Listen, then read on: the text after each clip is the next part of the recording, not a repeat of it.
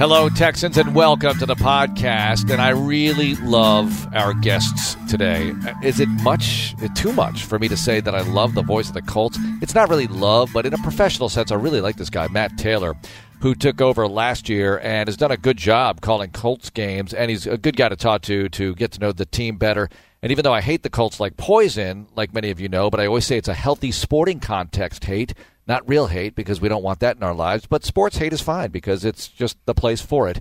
I love talking to Matt Taylor and James Palmer from NFL Network, who I really enjoy visiting with. I mean, this guy used to work for CSN Houston, does a great job with NFL Network covering all the teams, and it's fun to talk to him because he goes everywhere and meets with everybody from just about every team in the league. So he's a wealth of information. So let's have it. And Freddy's Frozen Custard and Steak Burgers, they've got it. They've got the food truck to come to your place to give you that great taste. The original double steak burger is a real game changer. And they've got 16 to 18 Houston area locations. So check them out. Freddy's original frozen custard and steak burgers. Okay, let's get to it now. James Palmer from NFL Network up first, and I begin by saying we just don't talk enough like this. It's the first time in a while that James and I have had a conversation like this in the Hyundai Texans radio studio. I know, and it has been far too long, in my opinion. Yes. Probably not yours, but No. in mine, it's been too long, Marc. And you've been here, but it's just, you know, people get busy. I mean, I want to drag you in here, and you're doing your TV hits on NFL Network. Well, usually I'm on NFL Network doing the hits in the room next to you, and every time you walk by, you kind of give me like a hey, and then the door slams when you get past me. It's usually what happens. So I'm assuming that's not a very welcoming sign to come in no, here and chat. we just have so much going on here. You know that. It's I like 24 7 content generation,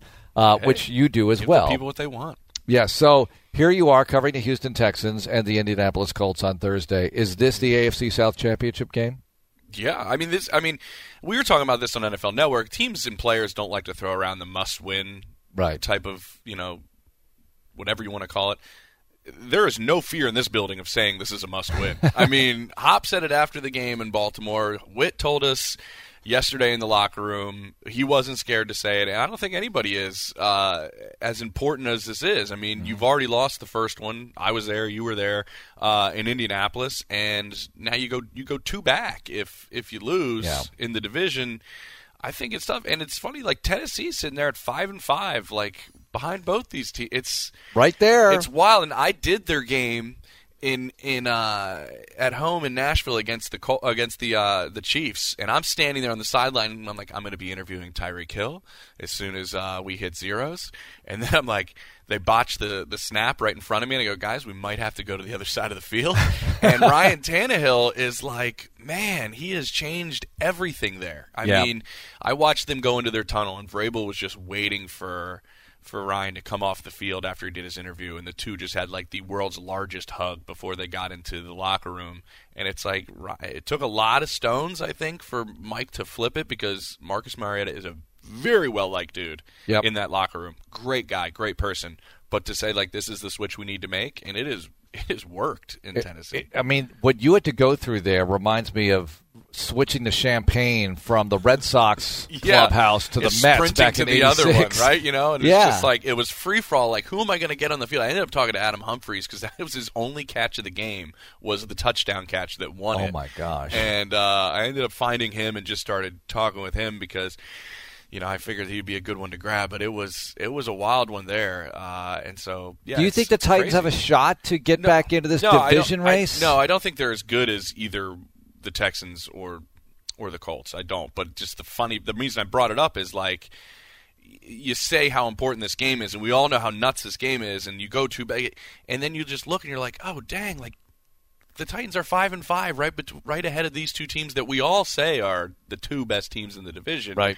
And then just they're not that far behind right now, record wise. From a national perspective, is the division underrated, properly rated? How is it rated, James? Uh, well, things have really swayed this year, right? I mean, we thought we thought the Eagles were going to come out like gangbusters, and it was going to be nuts in the NFC East between them and the Cowboys, and now the Eagles have struggled, and um, I think the AFC West is a little bit better than we thought it would be with the way the Raiders are playing. Yeah. I think we thought the Chiefs would just wipe everybody out. I mean, if the Chiefs lost that game on on Monday night, uh, they were they were not going to be in first place, Right. Like the Raiders, and so I have that game actually in two weeks, uh, Chiefs Raiders. That'll be a good uh, one. which will be a good one. So uh, in this division, I, I do think it's it's kind of where everybody thought.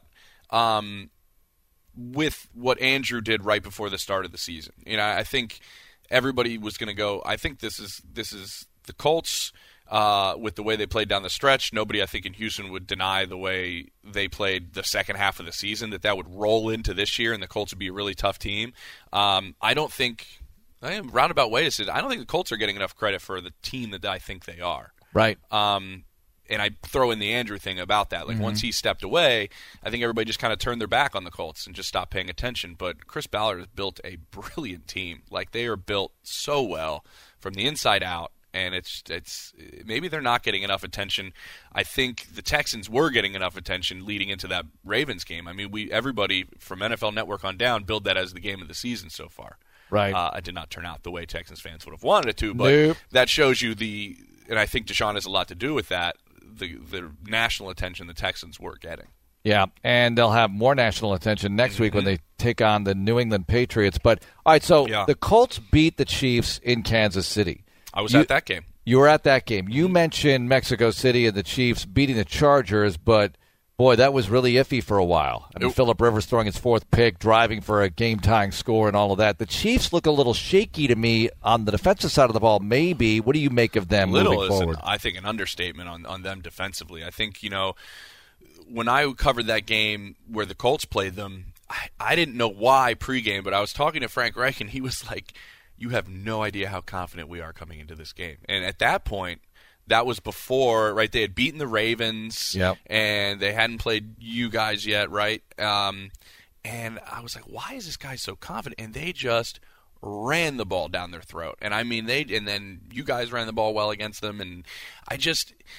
I think the defense ha- has a lot of issues now. It can get better. Usually, it tell you know when you change coordinators on the defensive side of the ball. Most people around the league tell me it takes you good six, eight games to start getting to where you want to be. Um, but they have trouble at corner. I think Tyrann was a good move in the middle, but you you had two really good pass rushers and now and, and you kind of you got rid of both of them and Justin Houston who will be here Thursday mm-hmm. and, and Dee Ford and you just bring in just Frank Clark. Now he played brilliantly Monday night, but he hasn't done what the two of them were doing last year. They were lucky where they were in terms of red zone defense, turnovers, and and sacks. They don't have that this year. Mm-hmm. So I do think there's there's a lot of worry there.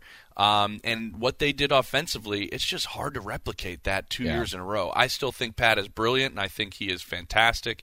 Um, but to do what they did offensively again is those are tough numbers to put up again. You got to be healthy. Things have to be clicking. Okay, James Palmer with us, NFL Network. Now, the Eagles and the Patriots got together last weekend. And it's kind of strange when you think that two teams that participated in a Super Bowl a couple of years ago Yeah. play a close one score game. And the narrative after the game is what's wrong with the Eagles and what's wrong with the Patriots. It's what's wrong with both teams. And the Patriots nine and one. I've never seen so many what's wrong with this nine and one team. Yet it's happening because of the offense for New England. Exactly, and and that's been you know something that's been the narrative this entire year is this is the best defense, and I think Brady's comments are the ones that that, that are magnifying a lot of what we're talking about, right? Like Right. this is maybe the best defense he's ever played with, and that's saying something to where defense has won him his early Super Bowls. Um, this defense is incredible, and how opportunistic they are. Brady's out there literally saying like we're going to have to change and this is the greatest thing about Brady is that each year he changes how he plays the position which I think is incredible. If you have Randy Moss and company, I'll go throw it uh, all over the place. If you need me to run the football, we can run the football. He will do anything to win.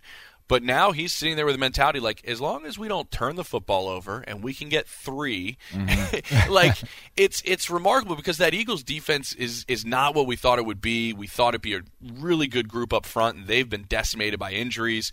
Um, Philly has had their problems, but you're right. This I haven't seen people be worried about a nine and one team.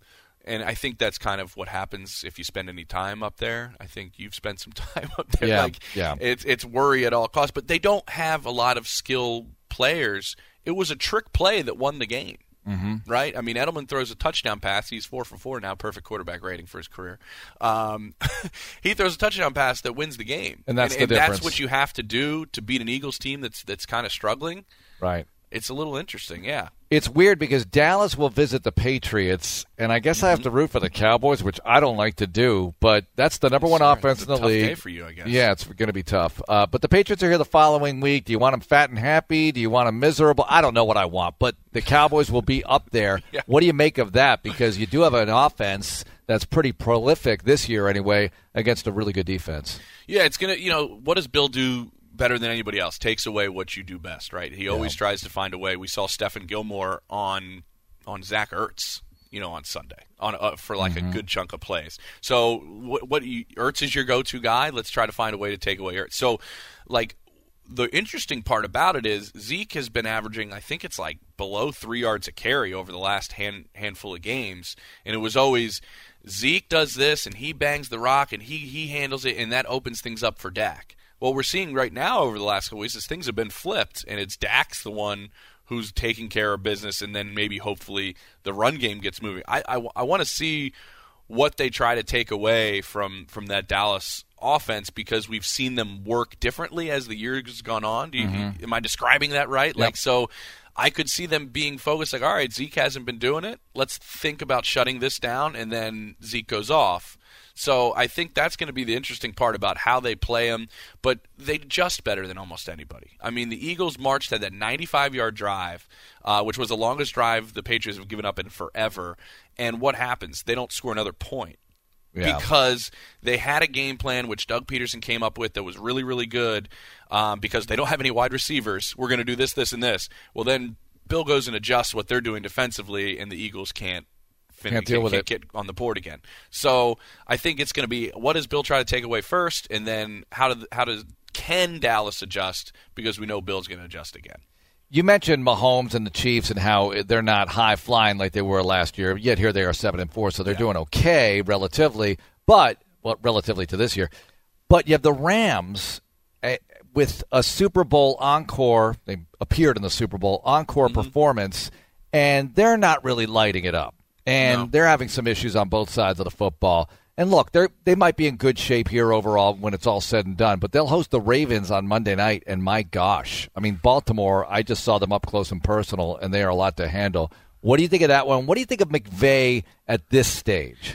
I, it's a tough spot, right? You know, and he did so much self-evaluating after the Super Bowl. I mean, almost to a point where it was almost nauseating to breaking down to what he did wrong and what he thought he could have done differently in that Super Bowl. But I think facts are facts in terms of players make plays, and they're not the same offensive line. And, and you know, you, you you don't have the same group up front. Todd Gurley is, in my opinion, from talk. Well, not really. I guess it's my opinion. My educated opinion from the people I've talked to is he's probably not going to be the same running back that he was probably for the rest of his career. So you change in that fact. All of a sudden, Aqib Talib gets a thousand years old overnight, and mm-hmm. your secondary isn't what you thought it would be. Um, obviously, they made the big move that they did, but they they don't have the same team. They really Right. don't. You know, and and that's been kind of I don't know why people don't talk about it as much. They're like, oh, what's going on with the Rams? Like they, they can't do it against. It's not the same players, Right. So I do think that's a big part of it. I don't see how they could beat the Ravens. I really don't. Like I, I said. I forget who I was on with somewhere in this country. They said rank the top three AFC teams, and I was like, I think the Ravens are number one, and that was before they played you guys on Sunday. Right. And and because I spent so much time with them during training camp, and I've done a couple of their games, and the manner in which they go about everything is they probably have the best secondary in football. Yep. They and, and they, they add Marcus Peters and get Jimmy Smith healthy. Like they're good on all three levels of their defense. They run the football consistently. Mark Ingram is maybe one of the least talked about great pickups that a team has made this offseason. And Lamar plays I see so many comparisons between Lamar and Deshaun, not just on the field but off the field. He runs that building. Like he knows everyone's name from the janitor to the to you know to the ownership. Like he is as Mark Ingram would say, the dude, and and like he, mm. it- it's it's incredible. When I did a joint practice with them against against the Jaguars, it's one on one drills, and he doesn't have Hollywood Brown out there, and he's throwing dimes to like Willie Snead and like I, I can't even think. I think like Jordan Matthews was there at like a time, and like I'm like, you're doing this over AJ Bouye and Jalen Ramsey.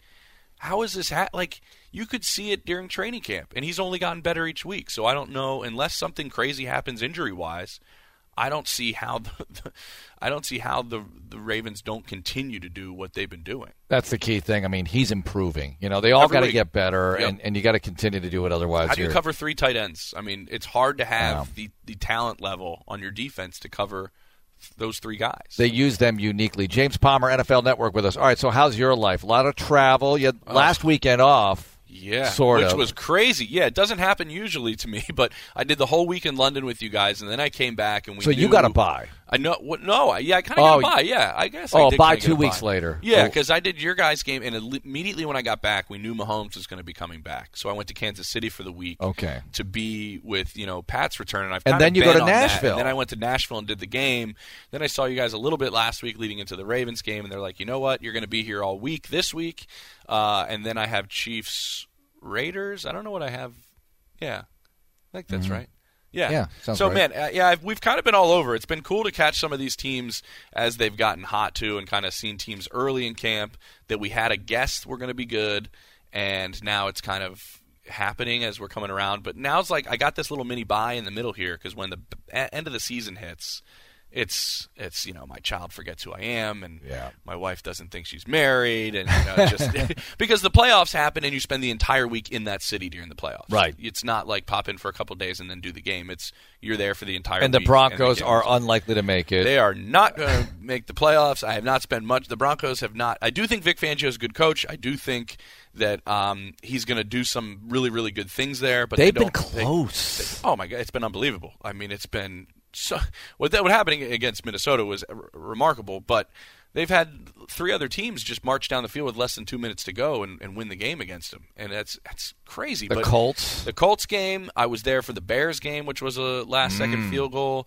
Um, Jags. I've been to them three times. Yeah, the Jags game. Yeah, the Jags was the other one um, where the Jags marched down the field, and so. Um, but anyway, the way they've played, I haven't been spending much time at home. So my homes are like here, Kansas City, Baltimore, Indy. Yeah, those are kind of my homes right now. What do you make of Kubiak in Minnesota? And you and I both saw him this week doing some uh, media stuff, and it was kind of a, a strange sight. Kubiak in a Vikings hoodie. Yeah, right. But it's the same Kubiak stance. It's the hands in the middle of the hoodie, the shoulders kind of forward, kind of just got the feet rocking back and forth, and it's the same, you know, guy that you've seen uh, in all of the stops that he's had. And I've I've put it out there a couple times, I think, on Twitter in the last maybe month, like. I, he's one of those people, and it's probably because you know Gary very well, and I know Gary very well. Super underrated, and I think people should look at his kind of his coaching tree, if you want to call it Gary. And I don't think anybody will ever call that Gary has a coaching tree, but um, super underrated guy. And I think what he's done um, in Minnesota was perfect because one thing is Kirk Cousins is not an easy dude to get along with. Um, he is a driven individual that wants things done uh, 100 miles an hour in his way, and I think Gary is the perfect guy to kind of be in there. He runs their scout team offense, which is he's having a blast doing. Um, And then he goes on the other side and helps the defense about what he thinks would make things difficult for for Kirk too. So he's getting to have his hands kind of interacting with all these different pl- young players on the field, which is what he loves to just get out there and just coach. Um, that's probably why when he talked this week was the first time anybody's heard from him since training camp because he'd rather just go out there and, and, and coach. But all the different roles that he's put in uh, to help them, I think you should see that his fingerprints are all over what they've been able to do, especially the last several weeks. You think he comes back?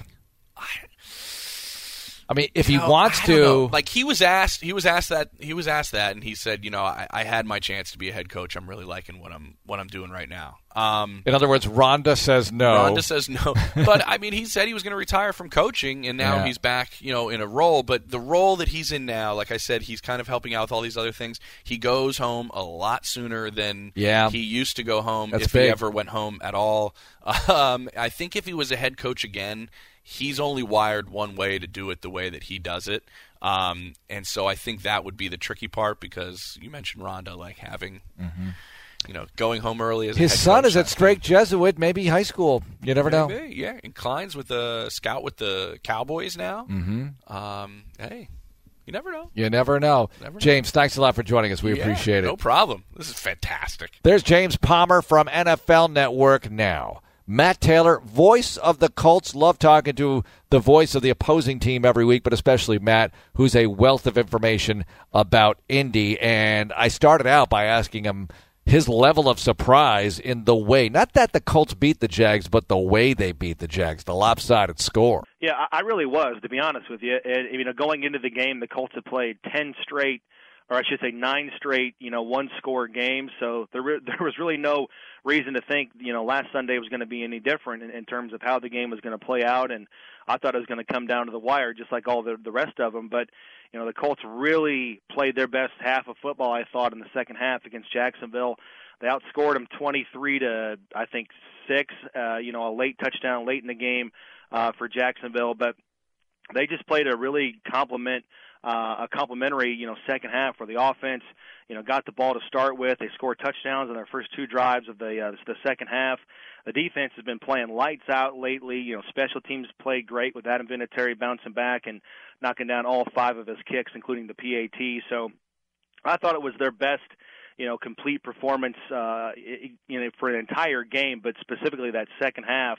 I just didn't see them running for 264 yards like they did against that, you know, Jacksonville front, which was pretty good. I mean, you guys know they've got Calais Campbell up front and Yannick Ngakoue and and, and uh, you know the rookie, their fantastic rookie out of Kentucky in the first round. So credit to Indianapolis for kind of regrouping after two clunkers, two bad losses, and getting a much win against a, a good Jacksonville team.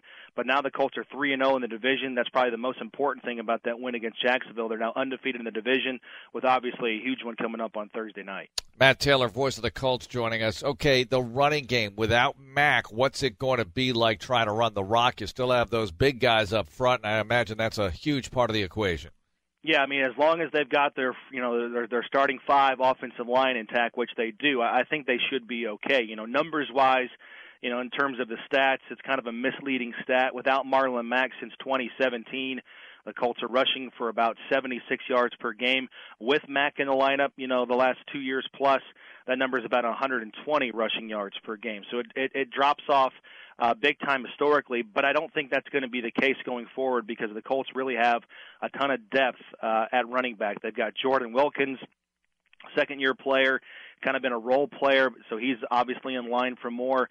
And then you have to really feel good about what Jonathan Williams provides because I mean he's coming off a game where I mean he got his opportunity and he certainly cashed in with 116 rushing yards on you know 13 attempts. I mean before that his season high was one, you know the week before against the Dolphins. But he's a guy the Colts have really liked for a long time. He hasn't been active because it's been a numbers game uh, for him, but credit to him for always staying ready to go on the practice squad. And then once he was brought up late last year, he's you know he's been given a, great look on the scout team. Uh, and you know Frank Reich and Chris Ballard behind closed doors, they always say to themselves. Did you see that run today by Jonathan Williams in practice, or did you see what number 33 did in training camp? I was really happy to see him get his opportunity and cash in with it, you know, with that big game against the uh, the Jaguars. So I think the Colts should be okay running the football. I think it's going to be more by committee. They'll split up those carries kind of three ways when you also throw in Nyheim Hines in there as well. But I don't expect any one of those guys to be a bell cow running back and, and, and run the football like Marlon Mack does about 19 or 20 times a game. Matt Taylor, voice of the Colts, joining us now. T.Y. Hilton is one thing, but what about the other pass catchers? Because it seems like against the Texans, it doesn't matter who's playing; they tend to make plays. Yeah, that, that's. I mean, the Colts they are who they are right now in terms of an offensive identity. They are going to run the ball first. That's what they want to do. I mean, they're a top five rushing team. You know, the passing numbers are reflected in that. You know, they're a, they're a bottom you know seven team in passing, and that's not because Jacoby Brissett can't throw the football. Uh, it's just because of you know their offensive identity is to run it first. Now that being said, you know without T.Y. Hilton, without Parris Campbell, without Devin Funchess, the Colts are down to, you know, some guys they didn't see or forecast playing a ton this season. You know, guys like, you know, Chester Rogers, you know, being in that front three mix at wide receiver. You know, Ashton Dulin, same thing with, you know, Marcus Johnson, who got, you know, pulled off the practice squad a couple of weeks ago. Uh, those guys have had a, a difficult time winning their one-on-one matchups, and the Colts do not stretch the field very often. I think they're, you know, one of the, um, you know, bottom seven teams in terms of explosive plays, plays over 25 yards, things of that nature. Uh, I think they only have two in the last four games, you know, passing plays over 25. So, you know, it's going to be really interesting for me in this game, Marc, stylistically to see who the Colts are because in that first game the Colts had a pretty good idea against the Texans what they had to do to beat Houston, and that was throw the ball. You know, Jacoby Brissett dropped back to throw 39 times, completed a uh, or had a, a career high with 326 yards passing, career high in four touchdowns. It was his best uh, passer rating game of his career. So I'll be interested to see what the Colts think they have to do in this game in order to win it. Can they run the ball against the Texans, who got gashed against you know Baltimore up front? Uh, the Colts really don't look like Baltimore offensively, so I'm not sure how much that translates. But it'll be interesting to see if the Colts can run the ball better in this game and maybe mix in the run versus the pass in the second go around against the Texans, knowing the Colts are depleted as of right now at receiver. They're down their top three, you know, wide receivers at the start of training camp heading into the regular season. Texans want to play clean. That's no secret. Everybody does. They can't afford to turn it over like last time. What about the defensive side of the ball for Indy? What's it looking like going into Thursday? Uh, they're playing their best football of the season right now. I mean, the Colts are giving up just about 70 rushing yards per game in their last five. They've held three of their last five opponents to under 100 yards rushing. Darius Leonard's really coming on. Anthony Walker at middle linebacker is really coming on. The the the pressure is uh, more productive lately. Justin Houston has eight sacks on the season now. He's got a sack in six consecutive games. So they're playing their best football of the season. And in the secondary, uh, they're, they're not giving up the big plays. They're really good inside the red zone in this five game stretch. The only bad thing is heading into this game, uh, you know, they may have won the war or the battle, I should say, against the Jacksonville Jaguars. If you're a Colts fan, you just hope that they didn't lose the war going forward because they had so many uh, guys banged up in that game specifically in the secondary. Rock Ya-Sin got banged up. Khari Willis is going to play in this game because he's got a concussion. Pierre Desir hasn't played since that Week Six game against the uh, the Houston Texans with a nagging hamstring injury. Um, Clayton Geathers has been in and, out, in and out of the lineup this year because of some stuff. Um, so they're really, really thin right now uh, in the secondary, especially at cornerback. So I would expect to see Quincy Wilson active in this game. He hasn't been the last couple of weeks. Um, I would I would expect to see him play, and I would expect to see him have a big role because uh, the Colts being thin numbers wise uh, in the back end. All right, your guys, Matt, asked me if these two teams are going to be back in the postseason in January. What is your feeling on that, on how it's going to play out the rest of the way in the division? I got to imagine Thursday's result has a lot to do with that, but what are your feelings right now? Yeah, I mean, for the Colts, uh, I can only speak on behalf of the Colts. I think that if the Colts, you know, just just knowing what I know right now, obviously their best chance is to win the division to make the postseason uh, I think that wild card race is going to be really, really tight. And the bad part about the Colts in terms of the wild card is the Colts have dropped some games they shouldn't have. You know, uh, on the road at Pittsburgh, who I don't think is going to make the postseason, so that hurts. Same is true for you know a really, really, really bad loss to Miami. Uh, the Colts lost a home game to Oakland uh, back in the early part of the season, so that's going to hurt because Oakland is uh, is in the mix for a wild card. I mean, Buffalo's right there some other teams are in the mix. I think record-wise, it's going to be tough for the Colts uh, to get into the wild card because of you know some head-to-head matchups they they they dropped that they probably shouldn't have that are going to come back to bite them uh, when you know you get into ramifications later in the season like weeks 15, 16, and 17. Uh, I think if the Colts win this game coming up on Thursday, they'll they will essentially have a two-game lead over Houston uh, with five games to go. You like their chances to win the division if that's the case, because they'll be a, a game up, and then they'll have the tiebreaker over Houston with a with a, a sweep on the season. Um, so you know, I, I don't I don't think the Colts are looking past these Houston Texans in terms of the the, the playoffs. Uh, but I, I fully expect that if the Colts win this game, they'll make the playoffs by winning the division, and that's a good thing because the Colts wild card chances just don't look great at the moment as we sit here and talk right now. So you're with me. I've given it the long title Thursday's game of the way too early to say it unofficial AFC South Championship game. I always say de facto, right? We're always usually talking about this game being played in December at Lucas Oil Stadium. You know, like midway through the month, like weeks 14 or 15, like it's always going to come down to this game to to see which team represents the AFC South. It's just about 3 weeks sooner this year, but I think the ramifications are the same. Whoever wins this game, I think, is going to have the leg up to to represent the AFC South in the playoffs. Well, I'm with you on that thought of why did the schedule makers put this ditty in December? I mean, this thing belongs in the final couple of weeks of the season, third to last week at the outside. I mean, this is this is always about the division here, and I can't believe they didn't do it that way. Well, it's you know it's, it's prime time, so maybe some more eyeballs on it, right? Thursday Mm-hmm. night football division matchup, you know. So I understand it from from that standpoint.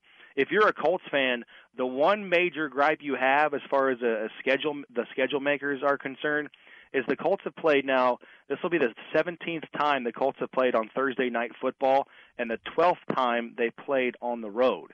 Mm. So I'm not sure what it is about the Colts and not being able to get home games on Thursday night on short weeks, but I'm sure Texans fans don't care because you know the Tex or the Colts have have had you know a reasonably good amount of success at NRG Stadium, so I'm sure they don't care about the Colts' plight having to travel on a short week. Well, it's very interesting you you say that, yeah, because you look at the history of the Thursday night matchups here. 2011, Dan Orlovsky as a Colt beats the Texans. We all mm-hmm. know about Matt Hasselbeck with Montezuma's revenge or whatever in 2015. The 2014 game, Thursday night, you traveled both those times. So you know, who knows? I, I'm with you. I think the road team always has a disadvantage on Thursday night. Hey, let me ask you this. You're still working with J- Jim Sorgi, right? Correct. Yeah. Does Sorgi have any good Peyton Manning stories for you? Do you ever get that out of him? Oh, absolutely. Yeah, and he he safeguards that relationship with Peyton. You know, Jim and I are very very good friends, but even I have a hard time, you know, cracking that code to get inside the film room with those two guys together. Um, but you know, he, they're still very close. You know, Peyton will send him texts. You know, uh, the the most recent example is you know Peyton sent him a text of what he was for Halloween. You know, sent him a picture. So that was pretty cool. But you know, Jim is a very, as you would imagine, playing with Peyton all those years, but just on his own, plus the Peyton Manning relationship, he is one of the most cerebral uh, football minds I've ever been around. And I watch practice with him, and he points things out, and he sees things, and he's able to just identify things so quickly on you know what's coming or what they're trying to do. So being able to call a game with him every Sunday is a real treat. And I honestly, you know, honest honest to goodness, learn something every every Sunday. Mm-hmm. You know, being with him and calling a game with him. It's got to be one of the best jobs in the history of sports to be Peyton Manning's backup in Indianapolis. Matt Taylor, voice it's not, the it's not it's not as glamorous as you would think. He's got some war stories where where Peyton would rip into him, and you know, there's Wow. it's not just holding it's not just holding the clipboard on Sunday. There's a Jim was Jim had a huge hand and a role on the game planning and the strategy every Sunday for that offense. That's awesome. Well, they did very well. Uh, one more for you say. here, Matt. How is Manning looked at in Indy? Was there a bitter feeling about him going to Denver and winning a Super Bowl with the Broncos? And if there was, are they over that? What's the relationship like? I don't think so. I mean, I I think you know there's always going to be a minority of people that were um, that are going to be hell bent on you know he shouldn't have he shouldn't have gone or the Colts shouldn't have released him. But you just have to put yourself in the Colts' shoes back in that 2011 uh, year. They were just in a in a no win situation because of the unknowns. I mean, we're talking about a guy that could not say definitively for himself how he was going to feel. The doctors and trainers couldn't predict how it was going to go. I mean, at that time in the off season of March of 2011, no one knew if that neck was going to come back and if if Peyton was ever going to play again and if he would be the same guy even if he did step back on the field. So with a 2 and 14 season and with a a home run prospect out there like Andrew Luck and a can't miss seemingly, you know, number 1 overall draft pick, they had to make that move. And so they did what was best for their organization.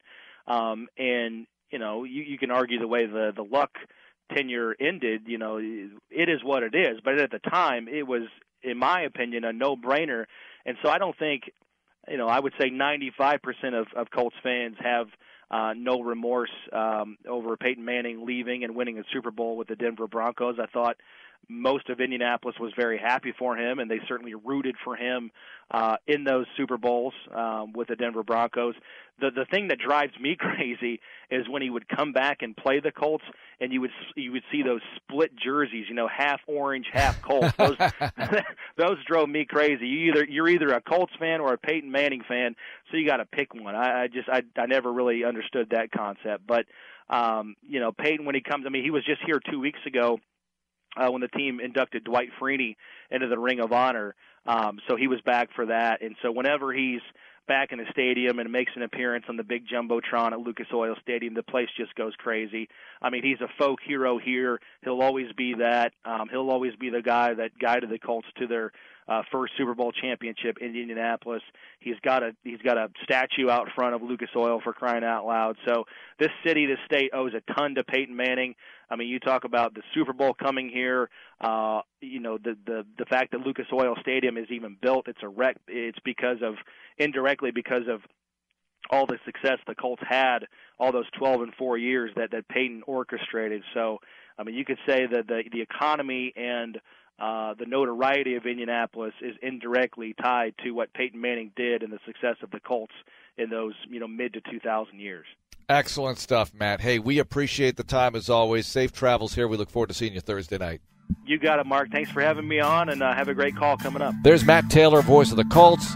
Thanks to James Palmer from NFL Network as well for being on the podcast today. It was a fun one, and let's hope for a fun game Thursday night.